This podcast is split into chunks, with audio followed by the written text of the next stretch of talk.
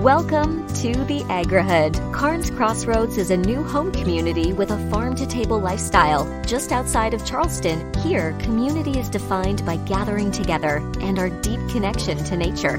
Our future farm and amenities are taking root and blooming into something you've always dreamed of in a fun, healthy, and social environment. Come home to the Agrihood, where you can plant roots and thrive. Learn more at carnescrossroads.com. Should we make plans for our anniversary? Let's just pick something up from BJ's Wholesale Club. From BJ's? How romantic. Well, I was thinking, Bulk size mozzarella sticks? no, a vacation package to the Caribbean. Whoa! Can we afford that? BJ's Travel offers even better value than those discount travel websites, plus a 110% best price guarantee. So, yeah, we can. Visit travel.bjs.com to book cruises, vacation packages, car rentals, hotels, and more. Terms and conditions apply. See site for details. Storie Libere presenta Mobbing, bossing, straining, burnout. Sono tutti termini che abbiamo iniziato a sentire sempre più spesso. La violenza psicologica sul posto di lavoro ha infatti molte facce diverse. E un manipolatore è un essere umano, che quindi possiamo incontrare ovunque, anche al lavoro. Il manipolatore segue una volontà precisa, appoggiata a delle sue caratteristiche psicologiche specifiche, che rendono chiaro il quadro dall'esterno, ma spesso invisibile per la vittima. E quindi che succede quando manipolarci è che ci dai soldi per vivere? Sono Roberta Lippi e per lavoro scrivo. Ho scritto per la TV, la radio e il web e infine a voce per Storie Libere un podcast che si chiama Soli. Questa è l'evoluzione di quella ricerca, un luogo dove non vogliamo denunciare, ma proteggerci dal restare invischiati in qualsiasi tipo di manipolazione e condizionamento mentale, siano questi legati al lavoro, all'amore, alla salute o agli ideali. Questo è Love Bombing e oggi parliamo di manipolazione psicologica sul posto di lavoro. Bisognerebbe sempre dubitare, ormai lo abbiamo imparato, di quelle volte in cui il futuro ci viene prospettato come fin troppo roseo. Accade anche in ufficio. Spazi troppo belli, colleghi troppo gentili, attenzioni ingiustificate, un approccio più vicino all'amicizia che non all'aspetto professionale. È quello che è successo anche ad Anna, che si ritrova a causa della crisi della sua azienda a decidere di cambiare lavoro. Sono Anna, ho 54 anni e sono sposata da 27 anni con Daniele e ho una figlia di 24 anni che si chiama Alessia. Otto anni fa io lavoravo per un'azienda che si occupava di fotovoltaico, ma l'azienda non andava benissimo ed era in procinto di chiudere e quindi una collega e amica di allora, molto amica ancora oggi, mi ha suggerito una, una persona che lei conosceva che aveva, eh, credo abbia tuttora una software house che era alla ricerca di una assistente di direzione barra personale perché la sua lo stava lasciando a piedi in buona sostanza quindi mi sono accordata l'assistente di questa persona che chiamerei Mr. X mi ha chiamato per, eh, per prendere un appuntamento per un colloquio lei poverina ha cercato di avvisarmi durante queste chiamate per organizzare il colloquio, dicendomi se ero sicura che comunque era una persona che aveva molte esigenze, però avendo io lavorato nella mia vita, avendo sempre fatto questa tipologia di lavoro anche per eh, amministratori delegati o presidenti d'azienda molto importanti, non mi ero spaventata. Nonostante la precedente assistente cerchi di avvisare Anna rispetto a quanto sia duro il lavoro con il suo capo, lei non si fa intimidire e decide quindi di andare al colloquio. Quando sono arrivata, eh, a parte la zona di Milano che era molto molto bella, eh, ma anche gli uffici stessi, quando sono entrata eh, mi avevano fatto una, un'ottima impressione. Io amo molto gli spazi ampi, aperti, luminosi e quegli uffici lo erano. Molto simpatici anche quelli che sarebbero stati poi successivamente i miei colleghi. E la cosa che mi aveva colpito di più è che lui non era lì all'orario in cui dovevamo incontrarci e quindi sono stata per un tot di tempo con l'assistente che ha cercato di elencarmi e dirmi quali erano le varie attività che lei seguiva, come venivano fatte, come voleva che queste cose venissero fatte. E niente, quando lui è arrivato, col senno di poi ci, faccio fatto caso, ma eh, quel giorno lì non ci avevo fatto caso, in realtà l'ha proprio cacciata dalla stanza dove eravamo. E siamo rimasti da soli io e lui. L'atteggiamento è stato quello di mm, l'amicone, non mi ha dato neanche del lei, mi ha dato subito del tu. Non ti preoccupare, questa è una grande famiglia, non ti preoccupare, ti troverai molto bene mi ha fatto vedere un attimo le attività che seguiva lui, eh, mi ha fatto vedere com'era un po' la sua agenda e dopo avermi fatto l'offerta economica io ho deciso di accettare e quindi mi sono ritrovata tipo la settimana successiva già a essere a lavorare dall'altra parte. Anna lascia così il vecchio posto di lavoro e inizia con entusiasmo una nuova avventura. Si sente molto sostenuta e spalleggiata e la vecchia assistente l'aiuta decisamente ad ambientarsi. All'inizio era tutto abbastanza tranquillo, con me ha fatto il passaggio di consegne la, la ragazza che c'era prima ed è stata con me circa tre settimane. Durante queste tre settimane è andato tutto molto bene, nel senso che comunque sia, ovviamente il peso era ancora comunque sulla vecchia assistente, Dopodiché, appena andata via la vecchia assistente, diciamo che le cose hanno cominciato un po' a cambiare, cioè nel senso prima io ero la preferita del reame, diciamo, e improvvisamente, come è andata via l'altra assistente, io ho cominciato a ricevere telefonate a qualsiasi ora del giorno, ma per qualsiasi scemata, dal lavoro importantissimo in consegna al mio portatore camicia in lavanderia, per dire, no? Quindi diciamo che non ero più una sorta di, di assistente, ero praticamente la sua schiava. Nel senso che le pretese erano veramente assurde. Io non avevo più una vita. Non era un atteggiamento bello perché comunque sia io al di fuori del lavoro avevo e ho una vita, avevo e ho degli amici, avevo e ho una famiglia. Come per tutti, l'andare a lavorare è una cosa fine a se stessa, poi al di fuori del lavoro uno ha la sua vita e se la gestisce come vuole, ma era diventata una roba paradossalmente impossibile perché mi chiamava veramente in continuazione. Anna inizia a capire che forse quello che cercava di dirle la precedente assistente non era così campato per aria, ma per il momento si trova davanti solo a un capo molto esigente, che pretende che la sua assistente si occupi non solo degli aspetti lavorativi, ma anche di quelli personali della sua vita. Anna cerca di prendere il passo mentre inizia a fare amicizia con i colleghi. In azienda sono circa una ventina. I colleghi diciamo che si dividevano in due gruppi, no? Quelli normali come me, che erano tranquilli, normali e persone reali, simpatici, gentili e anche sinceri, si vedeva dal, dalla collaborazione che c'era tra noi, dal trovarsi a fare una chiacchiera mm, mentre bevevi un caffè e così via. E poi c'era tutta la schiera eh, di quelli che io chiamo nella mia vita eh, quelli dei piani alti. I suoi bracci a destra e a sinistro erano quelli con cui faceva le riunioni più importanti. E io non avevo realizzato che in realtà non era solo questo, cioè loro ai tempi ti circuivano, e l'ho capito solo dopo eh, questo, eh, perché quando ero all'interno dell'azienda era una cosa che io non avevo percepito subito, Diciamo che quelli dei piani alti, non so come spiegare, eh, praticamente erano una sorta di gruppo a sé. Gruppo a sé che però cercava di fare gli amici col senno di poi ho capito dopo per cercare di sapere cosa pensavamo noi, che ne so, del lavoro, cosa pensavamo noi di lui, come ci ponevamo nei confronti di Mr. X, se noi avevamo dei problemi quali erano i problemi e come pensavamo di affrontarli.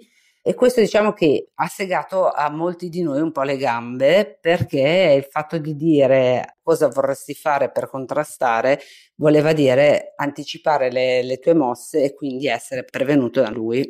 Queste cose avvenivano solitamente durante i pranzi. L'allora responsabile delle risorse umane ti diceva: ah, dai, andiamo a mangiare insieme, offro io quindi non so, partiamo a parlare dalla tua famiglia e figli per poi finire sul discorso Mr. X riuscivano non so come a farti dire qual era la cosa che non ti piaceva in quel momento. Ma questo tipo di dinamiche non sono un po' quelle con cui ci confrontiamo tutti quando lavoriamo in un ufficio con un capo e dei colleghi? Erano le classiche cose che possono succedere negli uffici, però moltiplicate per un milione. La cosa più grossa che mi viene in mente è stata la prenotazione di un viaggio, di un volo a New York dove doveva andare per incontrare un cliente e la vecchia assistente si era dimenticata di aggiornare l'esta. Diciamo che sarebbe scaduto mentre lui era a New York e io non avevo visto questa cosa. Per cui come lui è arrivato a JFK, qua in Italia era quasi l'una del mattino e lui mi ha chiamato insultandomi a morte, dicendomi che se lui non fosse riuscito ad entrare a New York e quindi a incontrare questa persona, io avrei, avrei dovuto pagare tutti, tutti i danni che gli avevo prenotato il volo sbagliato perché non era in business class, quindi già quello io avrei dovuto, secondo lui, pagarne le conseguenze perché insomma lui era abituato a viaggiare in un certo, in un certo modo. Morale della favola, alla fine la questione dell'esta si è risolta, erano ormai le tre del mattino qua a Milano, però è una follia no? che il tuo capo ti chiami da New York a luna del mattino per dirti che c'è questo problema. Io non so se sia una follia, ho lavorato per grandi aziende e per capi molto esigenti. Sono certa che alcuni di loro avrebbero fatto quella telefonata solo per il gusto di far sentire qualcuno in colpa, nonostante, come sappiamo, possa bastare mandare un messaggio o una mail. Quello invece che non mi torna in questo racconto non è la mancanza di rispetto del fuso orario che tanto preoccupa Anna, ma il fatto che venga insultata e che le venga subito detto che ci saranno delle ripercussioni, che di questo errore che può costare molti soldi all'azienda, Anna dovrà rispondere in prima persona. Non si dice come o in che misura, però. Si lascia vagamente sottintendere qualcosa. Si crea così un senso di colpa, ma anche una paura. Nessuno può saldare perdite per decine o centinaia di migliaia di euro. E in questo modo Anna diventa in un certo senso debitrice per il gravissimo errore che ha fatto. C'è un altro piccolo dettaglio che non torna in questa storia ed è il fatto che la precedente assistente non avesse avvisato Anna della necessità del CEO di viaggiare in business class. Eppure questa è un'informazione fondamentale per un assistente personale che prenota viaggi praticamente ogni giorno. Era davvero così? O l'occasione era propizia per far partire un ulteriore rimprovero? Ma quando è tornato è stata veramente pesante. La, I giorni successivi al suo ritorno sono stati pesanti perché le accuse comunque sono continuate. Ovviamente la cosa è finita di niente, non, lui non mi ha chiesto nient'altro, però lui aveva questi eh, sbalzi di umore da amicone a padrone con eh, la frusta, voglio dire, no? E la sua pretesa era che io fossi talmente devota a lui tanto che ogni volta che lui eh, aveva un desiderio, quindi mi chiamava, io dovevo correre dovunque io fossi, per cui la mia famiglia non esisteva, la mia vita non esisteva, nulla esisteva. Doveva esserci solo lui e solo lui. Questo atteggiamento rivolto a me cominciava a pesarmi, per cui da lì io ho cominciato a, ad andare a lavoro sì, ma con ogni mattina un peso sul petto incredibile. Io mi svegliavo la mattina che già mi mancava l'aria.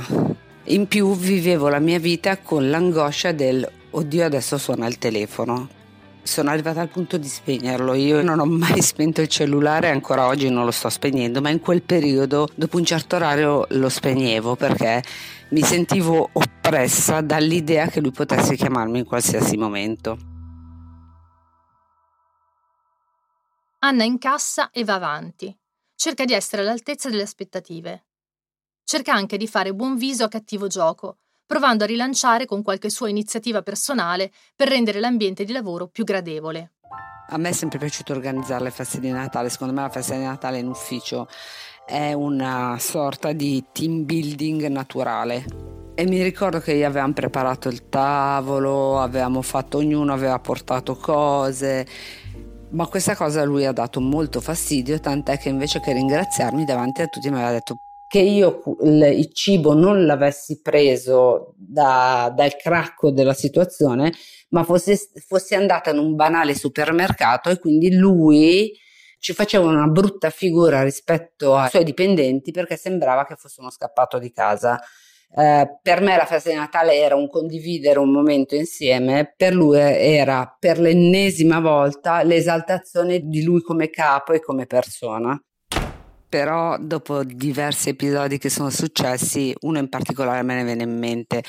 Ho fatto l'assistente di direzione, l'assistente personale per anni e una cosa che mi è sempre piaciuta era l'ambiente sereno una delle cose che io facevo per rendere anche l'ambiente sereno era accogliere i miei colleghi con magari delle sorpresine tipo che ne so, io avevo sempre sulla scrivania le caramelle dell'Aribo e mi ricordo che un giorno lui ormai era partita la molla tu non sei capace, tu non sei in grado, ma chi me l'ha fatto fare di prendere te? Quella mattina in particolare lui è arrivato, si è preso le caramelle e poi mi ha guardato in faccia e mi ha detto è inutile che fai queste cose, che metti le, le caramelle sulla scrivania perché tu lo fai per spostare la mia attenzione sul fatto che tu sei gentile, carina e pensi agli altri e cerchi di coccolarli, per non farmi pensare invece al fatto che tu sei una persona che non è capace di fare il suo lavoro ed è veramente deleteria per l'azienda.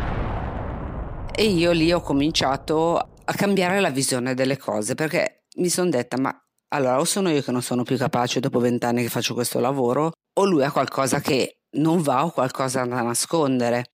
Anna viene regolarmente sminuita.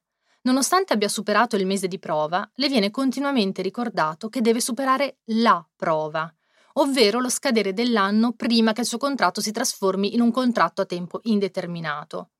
Il tempo passa lentamente e lo scadere dell'anno è ancora lontano, ma la voglia di andare in ufficio diminuisce di giorno in giorno e si trasforma in un malessere quasi fisico. Dopo il primo mese e mezzo io stavo malissimo. Ricordo la mattina che mi alzavo col senso di nausea come se fossi incinta nella mia mente mi affioravano qualsiasi tipologia di scusa pur di dire adesso chiamo e dico che non posso andare perché, perché era proprio una sensazione di malessere totale. Per me era, era, era come darmi delle frustate andare lì, cioè non, non ero più serena, vedevo sempre, sempre nero. Io sono una persona che è positiva di natura, cioè quando c'è un problema nella mia mente affiorano 5.000 soluzioni possibili. Non vedo mai la non possibilità, per me c'è sempre una soluzione a tutto, no? E in quel periodo non vedevo soluzione, mi sentivo soffocare, mi sentivo proprio, mi mancava l'aria. Quando ero in quell'ufficio cioè, mi sentivo come se fossi in un carcere di isolamento ed è stato brutto. Non ho mai detto nulla ai, nostri, ai miei colleghi di allora, però eh, so per certo che molte altre persone eh, erano nella mia stessa situazione. Anna cerca rifugio presso colui che crede essere un suo alleato, ovvero il capo dell'ufficio del personale, con cui va all'ennesimo pranzo dove sembra che lui le faccia delle domande per capire meglio come aiutarla.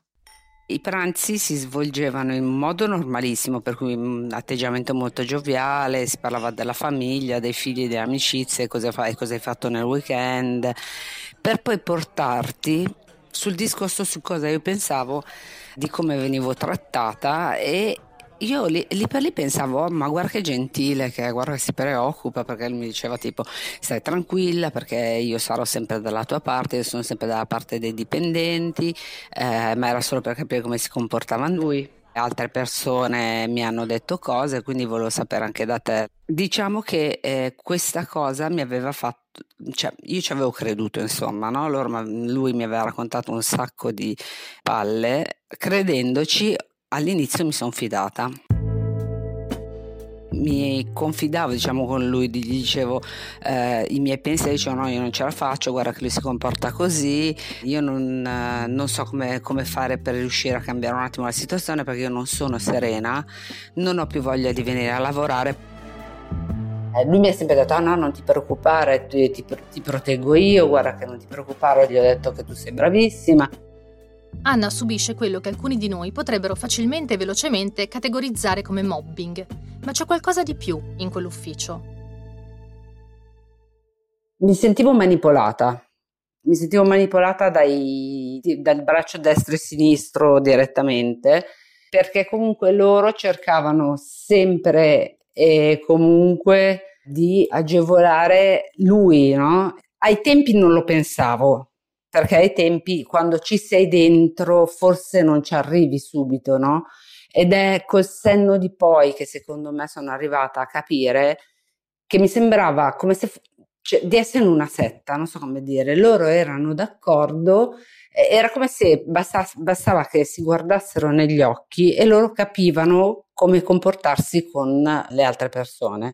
Lui era, secondo loro, era il più bravo, lui secondo loro era un genio e siccome era il più bravo ed era un genio nel fare quello che faceva, Peccato che non lo faceva lui, ma lo facevano gli altri, ma vabbè, ma lui era bravo perché c'era chi gli faceva le presentazioni, lui era bravo perché c'era chi gli creava gli slogan, lui era bravo perché c'era chi gli controllava le cose, lui era bravo perché c'era il tecnico informatico che gli risolveva le, le cose in un nanosecondo, lui era bravo perché esistevo io che gli risolvevo i problemi. Quindi diciamo che lui viveva sul lavoro degli altri, però era talmente pieno di se stesso che lui diceva che era lui, cioè che tutto il merito era suo e che noi dovevamo ringraziarlo perché lui ci aveva scelti.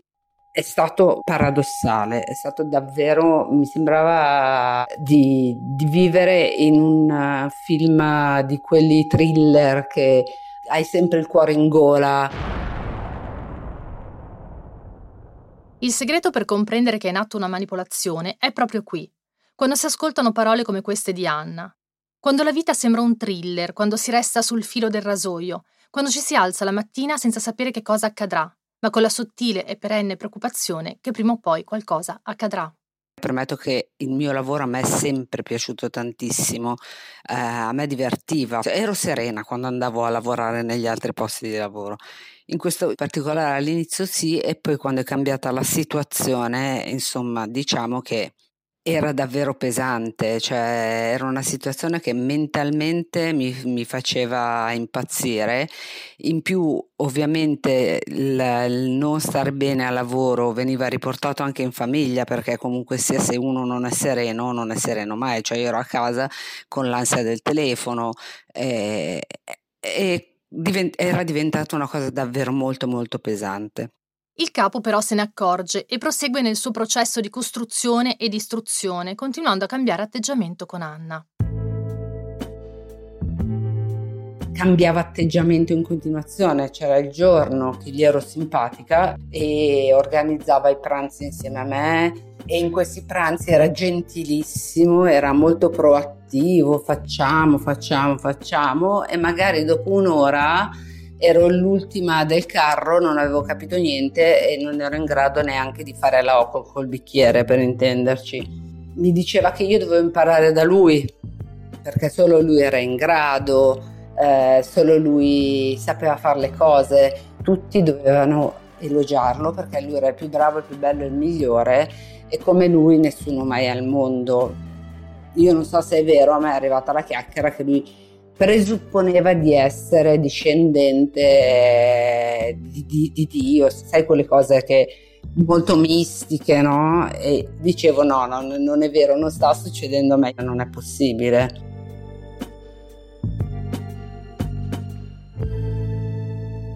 E io anche lì sono rimasta abbastanza basita perché ho detto, oh signore mio, questa, questa è una setta, cioè sicuramente, cioè, a quel punto, dopo, dopo tempo ed esperienza ho detto oddio è una setta sicuramente cioè io non ce la posso fare a stare qua dentro. E tutte le persone che gli vorticavano proprio vicinissime dicevano sì è vero eh, perché lui è il più bravo perché lui è il migliore. Hanno cercato hanno sempre cercato quando parlavano con me di dipingermelo come se fosse eh, l'angelo con le ali bianche. In realtà, secondo me, non era né angelo né diavolo, non erano cattivi, erano proprio stupidi. Lui ha sempre avuto questa cosa di io sono il migliore, sono il più bravo, io sono il più figo, tu sei, non sei niente. Lo faceva con tanti dei miei colleghi anche oltre che con me, per cui non è che ce l'avesse con me nello specifico, era proprio il suo modo di fare lui era il migliore in cima al trono del castello più in alto e tu eri sotto di lui dovevi stare zitto, tu non eri niente. si era circondato da persone che erano molto simili a lui e che proferivano devozione nei suoi confronti. Ogni volta che lui apriva bocca, queste pendevano dalle sue labbra, cosa che io non facevo, quindi questa cosa qui a lui infastidiva tremendamente. Ti attaccava attaccandoti sul tuo essere sereno, lui provava a mettere in discussione le tue certezze, ma nel momento in cui non ce la faceva, chiaramente si innervosiva e esplodeva, urlava come un pazzo, dandoti, dicendoti di tutto e di più. Un'altra cosa che lui aveva era che cercava di comprarti. Quando lui era in difficoltà con qualcuno che voleva a tutti i costi che stesse con lui, lui cercava di comprarlo con i soldi. Quando vedeva che non c'era possibilità di averlo perché comunque sia mentalmente non riusciva a carpirgli le cose, allora provava a pagarlo. E anche questa è una roba che ha del subdolo in maniera incredibile. I soldi tornano a essere un argomento. Possono servire per ricattare o trattenere. Mentre Anna inizia ad accorgersi che c'è qualcosa di decisamente troppo strano in questa devozione che manifestano alcuni suoi colleghi per il capo, inizia anche a maturare dentro di sé la decisione di andarsene via. Ma in realtà il gruppo ha già deciso di usarla come agnello sacrificale. Probabilmente non perché Anna sia incapace, come le dicono, ma piuttosto perché non è ammaestrabile. Per questo viene convocata dal responsabile delle risorse umane per parlare della cosiddetta prova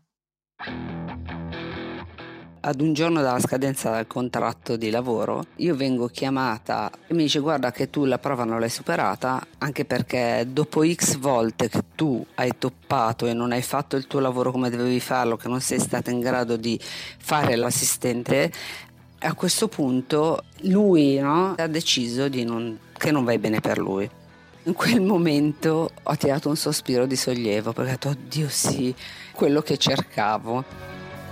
A quel punto gli ho chiesto perché lui abbia deciso di fare questo passo e lui, il responsabile, mi racconta e mi dice che gli è stato riferito che io avevo prenotato le vacanze per Mr. X, la sua compagna e alcuni colleghi che erano i suoi amici del cuore. Mi è sembrato di capire che addirittura in alcuni periodi dell'anno vivessero tutti insieme nella, nella stessa casa, una sorta di comune, cioè io lo sto dicendo col senno di poi chiaramente quando si è dentro non è chiarissimo. Io avevo sbagliato comunque a prenotare questo viaggio per uno di queste persone e che quindi gli avevo creato delle problematiche che quelle quella era la goccia che aveva fatto traboccare il vaso e quindi lui mi mandava via. E onestamente io mi sono sentita rinascere, una sensazione di libertà totale. Era come se fossi stata in catene e in quel momento qualcuno avesse aperto il lucchetto. La reazione è stata meno male, onestamente, che non dover arrivare al punto di essere io a dirgli che me ne sarei andata.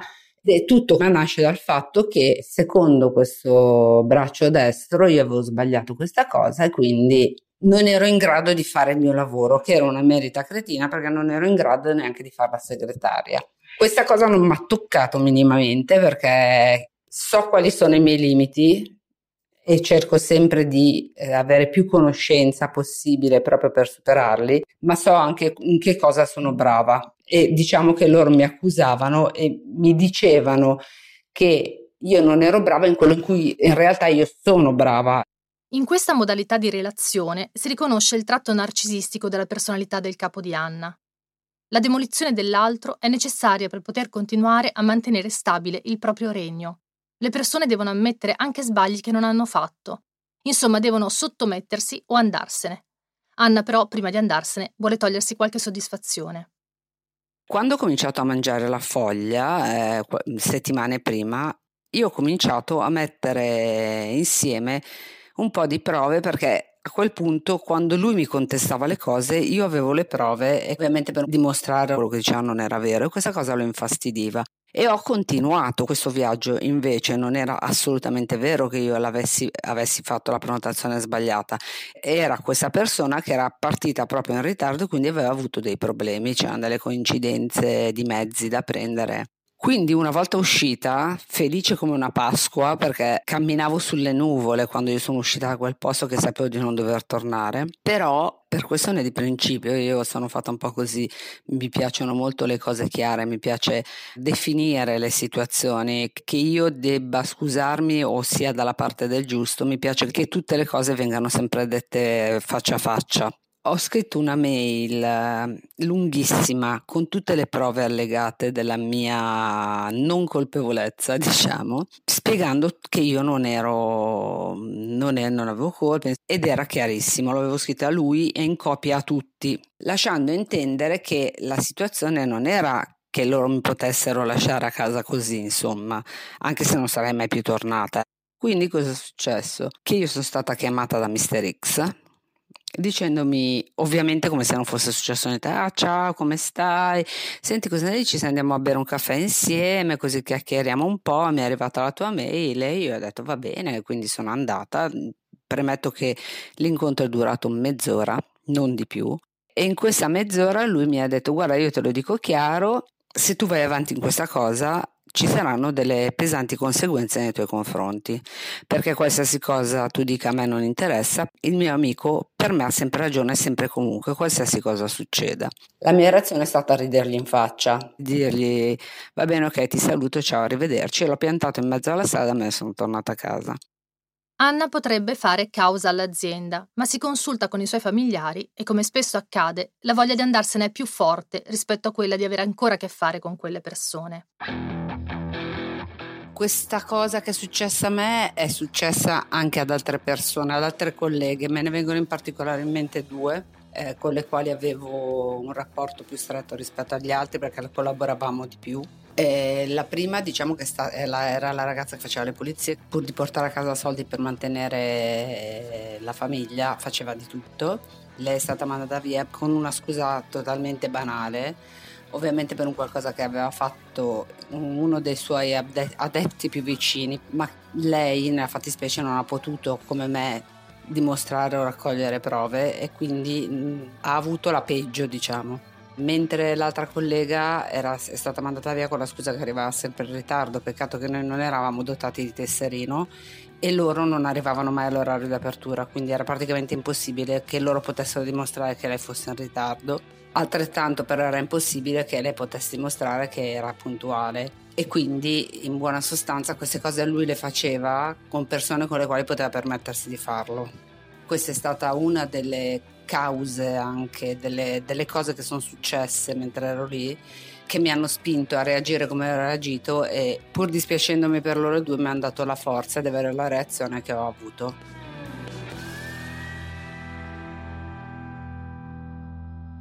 Un gioco, ma anche una prova.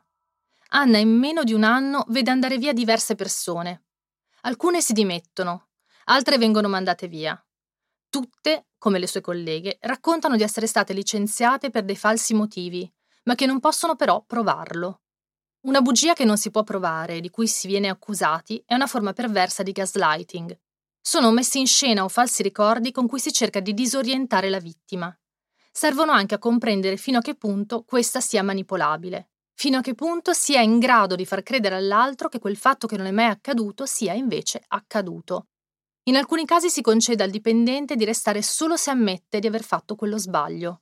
A quel punto eh, ho raccontato la questione in famiglia e giustamente sia mio marito che mia figlia mi hanno detto senti ma ne vale la pena, ma che ti frega, risolveremo la questione lavorativa, tant'è che adesso io ho un lavoro mio, sono un lavoro improprio e sono strafelice. E quindi mi hanno detto lascia perdere perché tanto se esiste un karma le cose tornano indietro e quindi ho lasciato, ho lasciato assolutamente perdere e me ne sono assolutamente poi fregata de- della cosa. Anna ricostruisce la sua vita. Per fortuna, questa volta, diversamente da altre storie che abbiamo sentito finora, il tempo intercorso tra l'inizio della manipolazione e la fuga è relativamente breve, meno di un anno. Ma sappiamo che spesso non è così, che spesso ci vogliono anni per uscire da questi meccanismi malati e che se ne esce pesantemente trasformati. Quello che voglio dire per le persone che disgraziatamente dovessero trovarsi nella mia situazione è che, ecco, l'importante è essere consapevoli, non farsi abbattere, avere la forza d'animo per capire che non siamo noi quelli sbagliati, ma sono loro che vogliono farcelo credere, perché questo è quello che è successo a me. La mia fortuna e la mia forza è stata che io, lui non poteva saperlo però, Avevo avuto altre esperienze simili, non così, eh, cioè di capi che però per innalzare il loro ego eh, ammazzavano chi era sotto di loro, per cui gli assistenti, i colleghi, via dicendo. Ma nel momento in cui diventi consapevole di quello che puoi fare e di quello che non sai fare, per cui per farlo devi chiedere di imparare, in quel momento allora hai una forza d'animo tale che non, non puoi essere scalfito, ci puoi rimanere male certo perché diciamo che parole che vengono usate non sono mai belle. È vero che sono dirigenti d'azienda, è vero che sono loro che hanno il potere in mano, però loro alla fine senza i propri dipendenti non vanno da nessuna parte, senza la segretaria non vanno da nessuna parte, senza i colleghi di lavoro che si occupano di alcune branch eh, operative non vanno da nessuna parte. Era il suo innalzare il suo ego schiacciando gli altri. Non aveva altro modo, non so adesso perché sono anni fortunatamente che non, non so più chi sia, cosa faccia, ma era il suo modus operandi e quindi chi si trova in questa situazione o ce la fa a parlarne con qualcuno in modo da essere proprio aiutato o secondo me l'unica speranza che cioè l'unica forza che può trovare la può trovare solo in se stesso e soprattutto non abbiate mai paura di queste persone perché anche abbaia non morde non ho mai avuto paura che potessero farmi del male fisico quello no era più il, il, male psicologico. Sicuramente hanno tentato di manipolarmi mm, emotivamente, Cosa mi ha insegnato questa esperienza? A stare attenti a persone come lui, come lui, a riconoscerle, a riconoscerle e a poter far fronte a quello che ti può succedere avendo a che fare con delle persone del genere. Anna ha avuto il sostegno della sua famiglia e l'intraprendenza giusta per darsi un'altra opportunità come libera professionista. Ma spesso, quando si parla di lavoro, parliamo anche di ciò che ci dà sostentamento, e purtroppo non è facile per tutti andarsene e liberarsi di una situazione tossica e spesso destabilizzante per la psiche. In molti casi, come ci ha ricordato Anna, il manipolatore, pur denigrando la vittima, trova altri modi per tenerla agganciata e il modo più semplice quando si parla di lavoro è usare una reale moneta di scambio, ovvero promettere dei soldi. Se vi trovate in una situazione in cui state subendo un condizionamento psicologico, ritenete di aver cambiato il vostro modo di pensare, vi sentite costantemente giudicati, criticati, umiliati. Se avete la percezione che le informazioni che vi arrivano siano incoerenti, se sentite di aver perso del tutto la vostra libertà, se vi ritrovate a fare qualcosa che non avreste mai fatto per etica professionale o morale, allora sì, siete vittime di una manipolazione psicologica. Anna arriva addirittura a parlare di setta. Non è difficile crederlo quando un intero gruppo si coalizza guardando al capo come se fosse un dio soprattutto se quel dio ha degli spiccati tratti narcisistici della personalità e rende così patologica tutta la vita aziendale. Anna infatti ci tiene a ricordare che non era lei l'obiettivo. Non ha subito mobbing. Ha piuttosto subito un atteggiamento diffuso a cui tutti erano sottoposti, tutti in prova, tutti perennemente a rischio, se non si entrava nel meccanismo voluto dalla perversità del boss. Le conseguenze di una manipolazione psicologica sul posto di lavoro, come per tutti i tipi di manipolazione, sono devastanti. I sintomi si protraggono per mesi o per anni, esattamente come accade nel disturbo post-traumatico da stress. Anche in questi casi, quello che importa è comprendere che qualsiasi cosa ci venga tolta, fiducia in noi stessi, autostima, serenità, quelle stesse cose sono sempre dentro di noi. Basta andarsele a riprendere, perché c'è sempre spazio per un altro futuro. Questo è Love Bombing. Avete ascoltato le esperienze più incredibili di chi ha vissuto sulla propria pelle cosa significa entrare e uscire da una bruttissima storia, che lì per lì sembrava una delle più belle avventure della vita. Io sono Roberta Lippi e questo è storielibere.fm. Una produzione storielibere.fm di Gianandrea Cerone e Rossana De Michele. Post produzione audio era zero. Tutti e tutte noi abbiamo provato almeno una volta il senso di vertigine. A volte è dato da un'altezza fisica, altre da un imprevisto o dalla paura del cambiamento. Il cambiamento è spesso sinonimo di paure, preoccupazioni, ansie, ma anche fibrillazione ed entusiasmo.